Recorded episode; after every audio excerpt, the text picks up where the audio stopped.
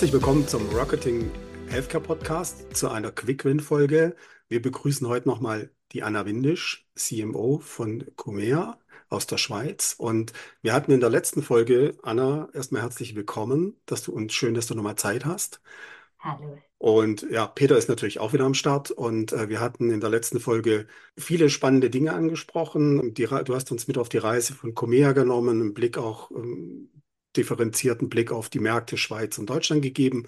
Und wir würden heute gerne noch mal kurz mit dir einsteigen und einfach noch mal wirklich Best Practice oder Tools auch äh, erfahren, wo du sagst, das hat uns als Team äh, geholfen, auch gerade mit den Herausforderungen, die du beschrieben hast im, im, in der letzten Episode, diese Tools, diese Unterstützungsmöglichkeiten haben euch geholfen, tatsächlich effektiv, vor allem, ihr habt ja auch in der Corona-Zeit gegründet, ne, das äh, haben wir auch besprochen in der letzten Folge.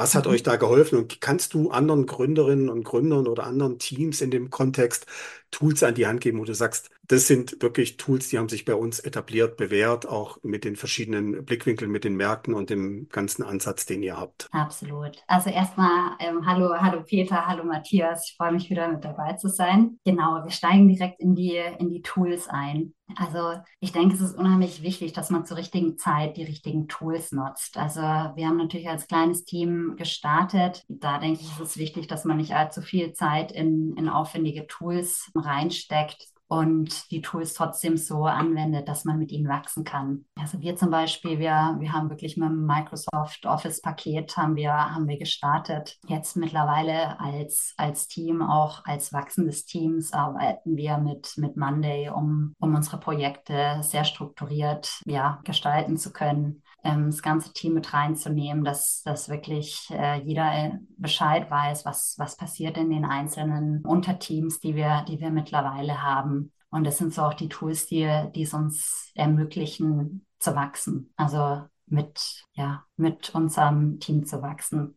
Wir sind jetzt in recht kurzer Zeit auf, auf 33 Mitarbeiter gewachsen ähm, werden jetzt international. Da ist es natürlich unheimlich wichtig, dass wir, dass wir ja, mit verlässlichen Tools arbeiten. Genau, also das zum, das zum Team. Vielleicht nochmal zu, zu meinen privaten Tools. Ich arbeite natürlich äh, auch sehr viel genau mit diesen Tools, nutze aber auch echt wahnsinnig gern noch einfach meinen Passion Planner. Also ganz, ganz analog ein, ein Konzept, das das mich am Anfang des Jahres hinsetzen lässt, mal einen Überblick zu machen, wie gestalte ich mein Jahr, was sind meine Ziele auf privater, aber auch auf ähm, beruflicher Ebene. Und da kriegt man immer schöne, schöne Anstöße, nochmal zu reflektieren, was hat jetzt eigentlich gut funktioniert, was nicht, nach, nach ja, bestimmten Zeiträumen da darauf zu reflektieren. Das ist für mich persönlich ein, ein, Tool, das ich jetzt über die letzten, ja, wahrscheinlich bald acht Jahre sowas nutze, das, das mich da wirklich begleitet. Und wenn du jetzt auf deine eigene Reise so ein bisschen äh, zurückschaust, äh, Gab es da ja Ressourcen, die dich besonders geprägt haben? Also das könnten jetzt Bücher sein, das könnten Podcasts sein, vielleicht waren es auch Mentoren, Mentorinnen. Was würde dir da so in den Kopf kommen? Was äh, wäre vielleicht auch für andere äh, hier, die zuhören, interessant? Also mich mit Sicherheit haben mich, haben mich vor allem Menschen geprägt, die mich auf meiner, auf meiner Laufbahn begleitet haben. Ich habe tatsächlich über bei Philips habe ich schon, schon Mentoren an die Hand bekommen, habe das Konzept als unheimlich sinnvoll erhalten und, und habe mir so auch auf meiner ganzen Laufbahn Mentoren und Vorbilder gesucht, die, die, die mich begleiten, die mich dorthin bringen, wo ich gerne hin möchte. Was jetzt Bücher angeht, denke ich, ist es auch wichtig, so, ja, das ist nicht wichtig, ich denke, es ist sehr, das ist sehr individuell, aber jetzt Bücher, die, die mich mitgeprägt haben, sind, sind ja zum Beispiel das Buch Managing to Learn von Lean Enterprise, eigentlich ein ganz klassisches Lean-Modul. Aber da geht es immer wieder darum, bei, bei Management, bei Leadership immer wieder zurück, go back to the Gamba. Also geh dahin, wo, wo das Problem ist und, und arbeite daraus an, an der Lösung. Das sind so, ja, Bücher oder Zitate aus diesen Büchern, die helfen mir, um ja, Projekte anzugehen, manche Sachen nochmal zu, zu überdenken, zu reflektieren, die sind wichtig. Und vielleicht nochmal jetzt im Kontext von, von Comea. Wir haben eigentlich bei Comea wirklich unsere, unsere Comea-Bibel, Crossing the Chasm von Jeffrey Moore. Kennt ihr das? Also, also nee, danke. Ähm, ja. Bisher nicht. großartiges Buch, das eigentlich sehr stark darauf eingeht, wie, wie Innovation vom Markt angenommen wird. Und im Prinzip hat man den Early Market, mit dem man die, die Innovatoren adressiert, die, die Early Adapter, die neue Lösungen annehmen. Und dann kommt quasi diese Kluft von der, vom Early Market im Main Market. Und ich denke, das ist eine Herausforderung von sehr vielen Startups, dass sie in diesem Early Market stecken bleiben und nie in den, in den Main Market kommen. Das heißt, unsere Strategie bei, bei Comea ist es wirklich, wir gehen in die Nische, wir sind auf der, wir sind auf der Normalstation, wir liefern dort Value, wir, wir haben eine sehr klare Value Proposition und so adressieren wir den, den Early Market und haben es jetzt in den einzelnen Märkten ähm, auch schon geschafft, diese, diese Kluft in den, in den Main Market, sprich in wirklich ein Rollout, in der, in der Adaption von, von der Innovation zu überspringen. Genau, die kann ich sehr stark empfehlen. Also, wie gesagt, ist so ein bisschen unsere Bibel packen wir auf jeden Fall in die Show Notes, damit es nicht verloren geht und jeder das Buch auch findet. Spannendes Thema tatsächlich. Wir hatten in dem Kontext und auch jetzt ähm, mit, mit den Erfahrungen, die du gemacht hast und auf deiner Reise, wir hatten ja auch in der vorangegangenen Folge so ein bisschen gesprochen aus dem Thema Netzwerk raus, wie sich viel entwickelt hat. Da ist natürlich immer die Frage, was oder gibt es Events, gibt es Konferenzen, gibt es irgendwelche ja, Netzwerkveranstaltungen, nenne ich es mal, wo du sagst, äh, die haben euch besonders geholfen, jetzt äh, aus dem Kontext raus, wo ihr unterwegs seid, oder eben halt als äh, Gründer, Gründerinnen, Team oder als Team dort hinzugehen und die sollte man nicht verpassen. Gibt es da Events, wo du sagst, das sind wirklich Highlights? Also jetzt aus der, aus der Schweizer Startup-Szene kommend, denke ich, gibt es so ein paar Institutionen, die, die unheimlich hilfreich sind und, und einen sehr gut vernetzen. Das ist zum einen ähm, SAS, also Switch, Swiss Health, Healthcare Startups, ähm, haben, haben eine wunderbare Plattform zum, zum Vernetzen. Die InnoSwiss ist äh, ein unheimlicher Accelerator, was, was ähm, Wachstum angeht, was Startup-Förderung angeht. Aber auch, ich sage jetzt mal, privatere Netzwerke. Wir sind jetzt zum Beispiel im Digital Health Center in Bülach, wo eine, eine kleinere Community zusammenkommt, um,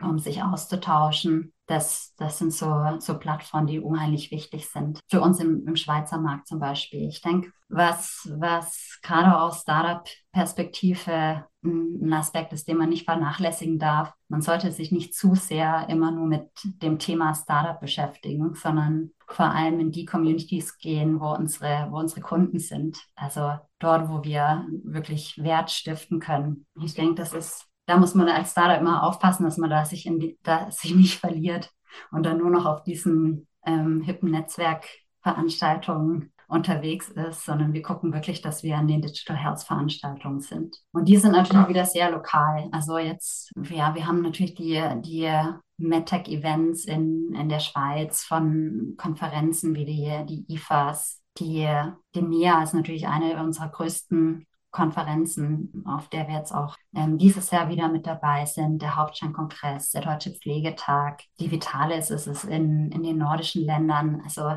genau, wir gucken da, dass wir dann halt immer in diese, in unsere lokalen Gebiete gehen, um, um dort unsere Netzwerke auszubreiten, um unsere ja, Kunde, Kunden, aber auch Anwender zu, zu treffen. Und vielleicht noch ganz kurz zum Schluss. Für uns ist es unheimlich wichtig, dass wir mit der Pflege zusammenarbeiten. Das heißt, wir hatten jetzt unsere erste Comea Connect. Da haben wir mal ja, 100, 100 Anwender, also wirklich aus der Pflege, die Leute zusammengebracht, dass sie sich austauschen können, dass sie Erfahrungen teilen können, dass sie, dass sie ja verstehen, was, was passiert in anderen Häusern, ähm, was kann ich mit einbringen. Und es war echt ein großartiges Event. Da haben wir mal einen Tag alle zusammengebracht und quasi unsere eigene Community, um unsere eigene Community aufzubauen. Und das wollen wir auch nochmal noch mal weiter treiben. Wir sehen, gerade die Pflege ist oft nicht vernetzt, ist oft im Alltag gefangen. Und, und wir hoffen, dass wir wirklich auch die, ähm, die, ja, die Pflege so zusammenbringen, dass sie, dass sie voneinander lernen, dass sie ja, dass dieser ganze Bereich einfach auch attraktiver, spannender wird, leistet so einen riesen Mehrwert für unsere Gesellschaft und, und da wollen wir, wollen wir einfach auch mit, mit dabei sein. Also richtig spannend auch nochmal, äh, dass ihr ein eigenes Eventformat auch gestartet habt. Und wir wissen es, Matthias und ich wissen es ja auch von eigenen Netzwerkveranstaltungen, die wir machen. Ähm, also dieser persönliche Kontakt, der ist eigentlich ja nicht zu ersetzen, weil sich dann so viele zwischenmenschliche Ideen, Beziehungsaufbau etc. nochmal entwickeln können. Und wenn ihr das natürlich schafft, äh, da die, diese wichtigen Stakeholder, nämlich die Pflegekräfte, auch mit euch nochmal zusammenzubringen und untereinander zusammenzubringen, finde ich das auch nochmal ein sehr, sehr spannendes und schönes Konzept. Ja, es war auch echt super. Also waren wir auch echt ein bisschen überwältigt. Unsere erste Veranstaltung, wir hatten 100 Anmeldungen, wir hatten 100, die erschienen sind. Also es kamen wirklich alle, die sich, die sich angemeldet haben.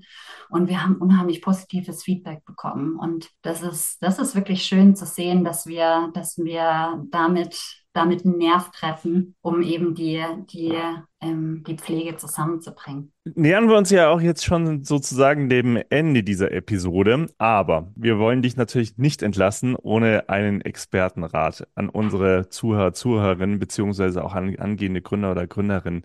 Wenn du einen Rat geben dürftest, welcher wäre das? Ich denke, am wichtigsten ist es, dass man wirklich darauf fokussiert, dass man ein Problem löst. Dass man nicht mit einer Lösung kommt, sondern dass man wirklich ein Problem lösen kann. Am besten auch noch ein finanzielles Problem und nicht ein rein ethisches Problem.